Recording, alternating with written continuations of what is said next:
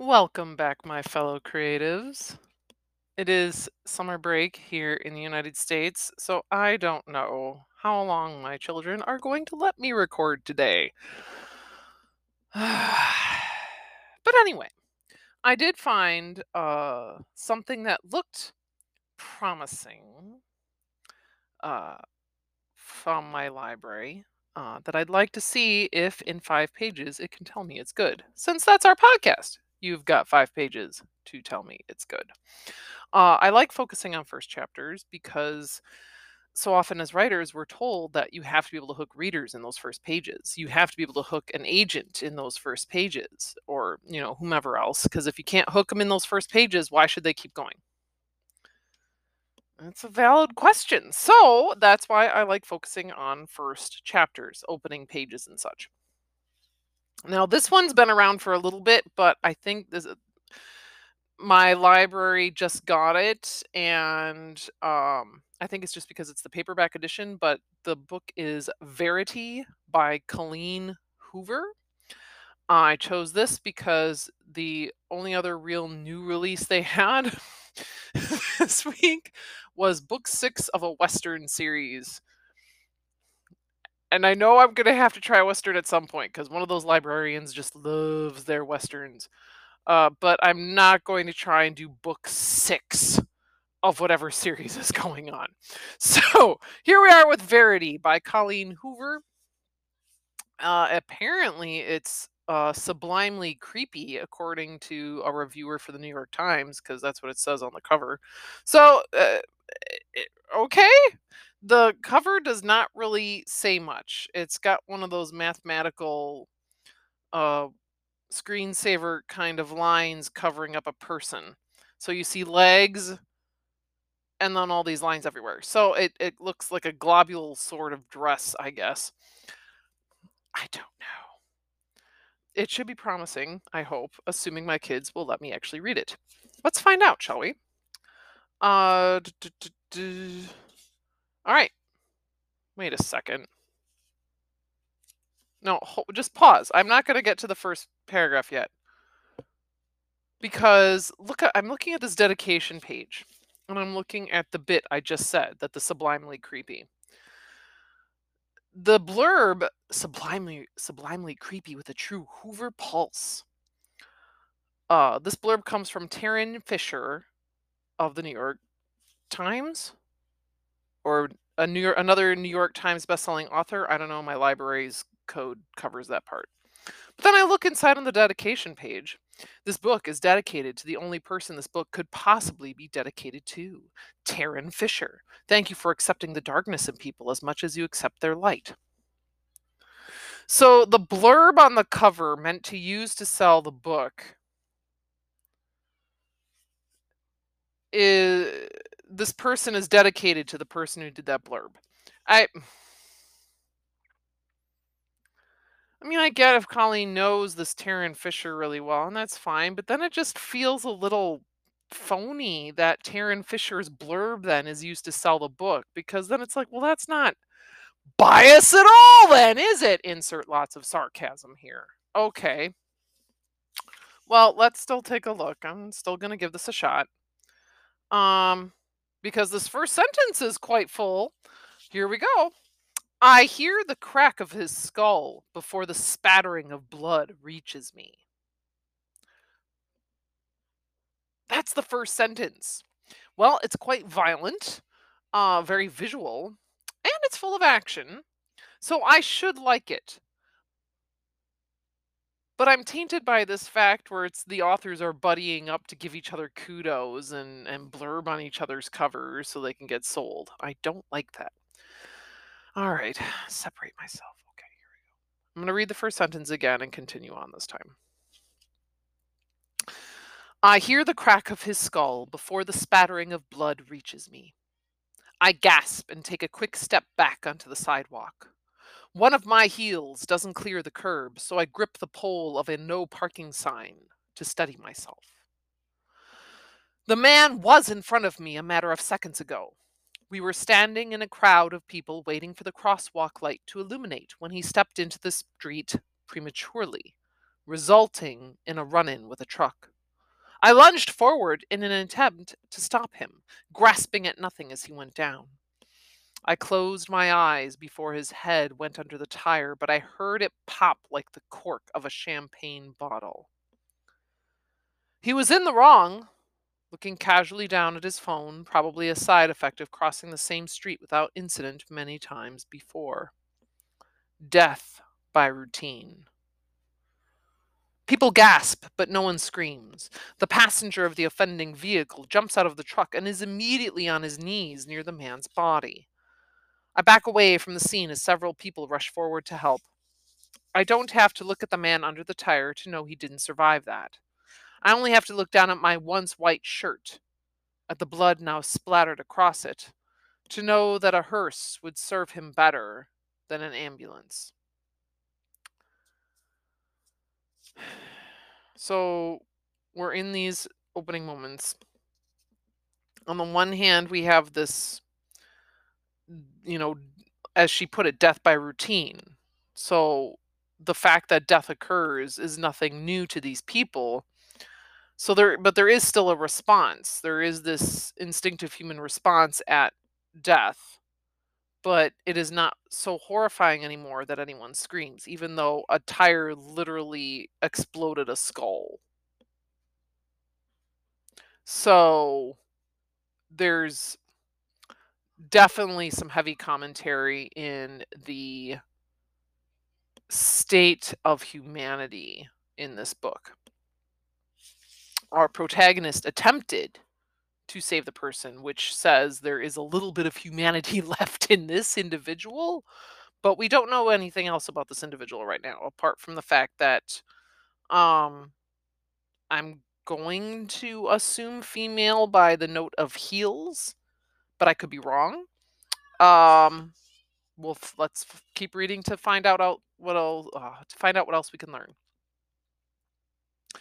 I spin around to move away from the accident, to find a place to take a breath, but the crosswalk sign now says walk, and the thick crowd takes heed, making it impossible for me to swim upstream in this Manhattan River. Some don't even look up from their cell phones as they pass right by the accident. I stop trying to move and wait for the crowd to thin. I glance back toward the accident, careful not to look directly at the man. The driver of the truck is now at the rear of the vehicle, wide eyed on a cell phone. Three, maybe four people are assisting him. A few are led by their morbid curiosities, filming the gruesome scene with their phones. So, just another pause here. That's quite the commentary on humanity at this point, whether it's filming death or just walking right past it. Plus, the protagonist themselves keep referring to it as an accident, not a death, because it is a death no, it's just an accident. That makes it less severe, doesn't it? That word choice. Which is an interesting choice on Hoover's part. I think that says a little something about this character and how they don't want to really consider the full weight of what occurred. It's an accident. Back to it. If I were still living in Virginia, this would play out in a completely different manner. Everyone around would stop. Panic would ensue, people would be screaming, a news crew would be on scene in a matter of minutes. But here in Manhattan, a pedestrian struck by a vehicle happens so often it's not much more than an inconvenience. A delay in traffic for some, a ruined wardrobe for others. This probably happens so often it won't even end up in print. As much as the indifference in some of the people here disturbs me, it's exactly why I moved to the city 10 years ago. People like me belong in overpopulated cities. The state of my life is irrelevant in a place this size. There are far more people here with stories much more pitiful than mine. Here, I'm invisible, unimportant. Manhattan is too crowded to give a shit about me, and I love her for it. Pause again. This is giving me, oh, who did the Midnight Meat Train? That wasn't Dean Koontz. Oh, I feel so silly. I forget because I just read it. Horror author who wrote who wrote Hellraiser. And someone's going to chastise me for not remembering this person this author's name. I'm actually going to try and look it up while I chat because I just I feel like this bit here, this yearning to be to vanish into the ether or just this yearning to be in a specific city. Clive Barker, that's the author. Sorry. Clive Barker wrote a story. It reminds me of this Colleen Hoover's protagonist is reminding me of the protagonist in Clive Barker's um, Midnight Meat Train, where it's just this yearning to be in a s- certain place because there is this sense of belonging and yet apartness and yet this character yeah it just it's an interesting mix inside that character. It's like almost wanting to disconnect from humanity and yet you're in a place where humanity seems to reject itself i'm being very ponderous right now but i think it's just because i'm tired of hearing all the fart jokes from breakfast this morning which maybe i should not be tired of but i am today all right back to it are you hurt I look up at a man as he touches my arm and scans my shirt. Scans. I think I said scam. I'm sorry. And scans my shirt. Deep concern is embedded in his expression as he looks me up and down, assessing me for injuries. I can tell by his reaction that he isn't one of the more hardened New Yorkers. He might live here now, but wherever he's from, it's a place that didn't completely beat the empathy out of him. Are you hurt? The stranger repeats, looking me in the eye this time. No, it's not my blood. I was just standing near him when I stopped speaking. I just saw a man die. I was so close to him, his blood is on me. I moved to the city to be invisible, but I am certainly not impenetrable. It's something I've been working on, attempting to become as hardened as the concrete beneath my feet. It hasn't been working out so well. I can feel everything I just witnessed settling in my stomach. I cover my mouth with my hand, but pull it away quickly when I feel something sticky on my lips. More blood. I look down at my shirt. So much blood, none of it mine. I pinch at my shirt and pull it away from my chest, but it sticks to my skin in spots where the blood splatters are beginning to dry. I think I need water. I'm starting to feel lightheaded and I want to rub my forehead, pinch my nose, but I'm scared to touch myself. I look up at the man still gripping my arm. Is it on my face? I ask him. Is it? Is it? I, I gotta pause again. It's. I think something else that's tricky, like Colleen Hoover's opening pages are showing me and reminding me. It's hard to have a protagonist with whom we cannot relate or empathize. And I'm not saying that that is impossible with this protagonist, but this protagonist is clearly expressing the desire to not be empathetic, the desire to be hard as concrete, which is something most readers, most people do not aspire to be. I'm sure there's some. I'm not going to deny that.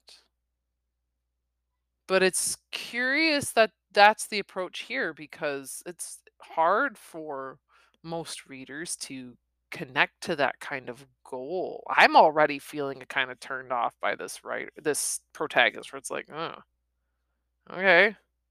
No, I think it's kind of important to care, but I'm not gonna. All right. So I'm. I admit I'm. I'm not really gelling with this one, but let's keep going. I mean, again. I could understand this need to have to be able to separate oneself from the terrors around you. I think there's definitely situations where you have to be able to shut yourself down, in essence, in order to survive. That's completely understandable. But I don't see this particular situation being that kind of environment which is, I guess, why it's so confusing. It's one thing if you're in an envi- a setting, a land of, of deep conflict and horrors. Yes, you would have to separate yourself to survive. But as of right now, I'm not seeing that yet. Maybe that's coming. But as of right now, this feels like a really it, it just doesn't feel like it fits. Or maybe my Midwestern mentality can't understand how it fits because I'm not a coastal person. I don't know. All right, but I'll keep going for a little bit here.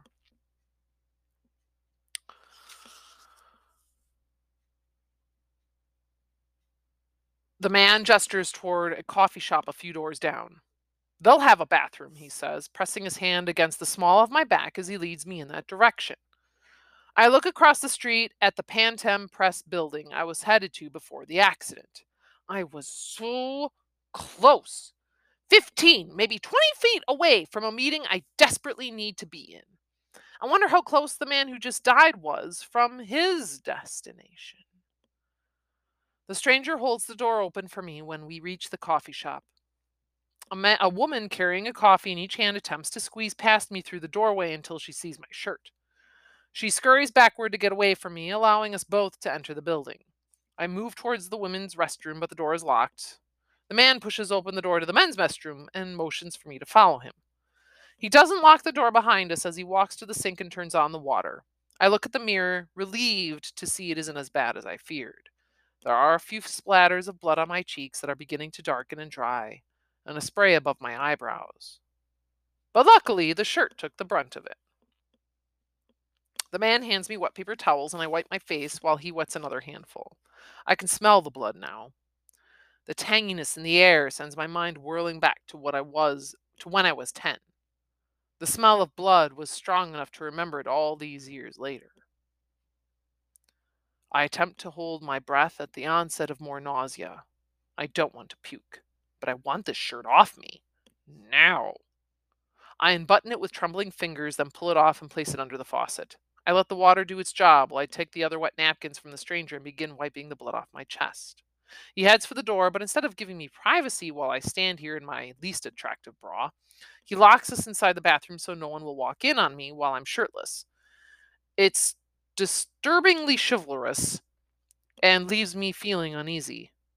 I'm tense as I watch him through the reflection in the mirror. Someone knocks. Be right out, he says. I relax a little, comforted by the thought that someone outside the store would hear me scream if I needed to. I focus on the sh- blood until I'm certain I've washed it all off my neck and chest. I inspect my hair next, turning left to the mirror, turning left to right in the mirror, but find only an inch of dark roots above fading caramel. Here, the man says, fingering the last button on his crisp white shirt. Put this on. He's already removed his suit jacket, which is now hanging from the doorknob. He frees himself of his button up shirt, revealing a white undershirt beneath it. He's muscular, taller than me. His shirt will swallow me. I can't wear this into my meeting, but I have no other option. I take the shirt when he hands it to me. I grab a few more dry paper towels and pat at my skin, then pull it on and begin buttoning it. It looks ridiculous, but at least it wasn't my skull that exploded on someone else's shirt. Silver lining. Okay, I gotta stop. I.